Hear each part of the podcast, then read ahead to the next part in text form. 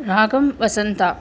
अधिकाञ्चिकेलिलोलैः अखिलागमयन्त्रमन्त्रतन्त्रमयैः अतिशीतं मम मानसम् असमशरद्रोहि जीवनोपायैः।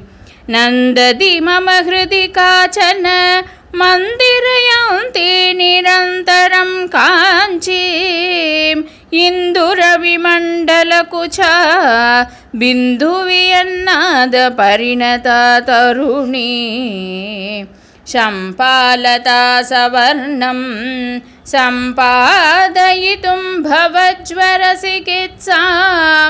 लिम्पामि मनसि किञ्चन कम्पातटरोहि सिद्धभैषज्यम् अणुमितकुचकाठिन्याम् अधिवक्षपीठम् अङ्कजन्मरिपोः आनन्दतां भजेताम् आनङ्गब्रह्मतत्त्वबोधशिराम् ऐक्षिशिपाशाङ्कुशधर हस्तान्तं विस्मयार्हवृतान्तम् अधिकाञ्चिनिगमवाचां सिद्धान्तं शूलपाणिशुद्धान्तम्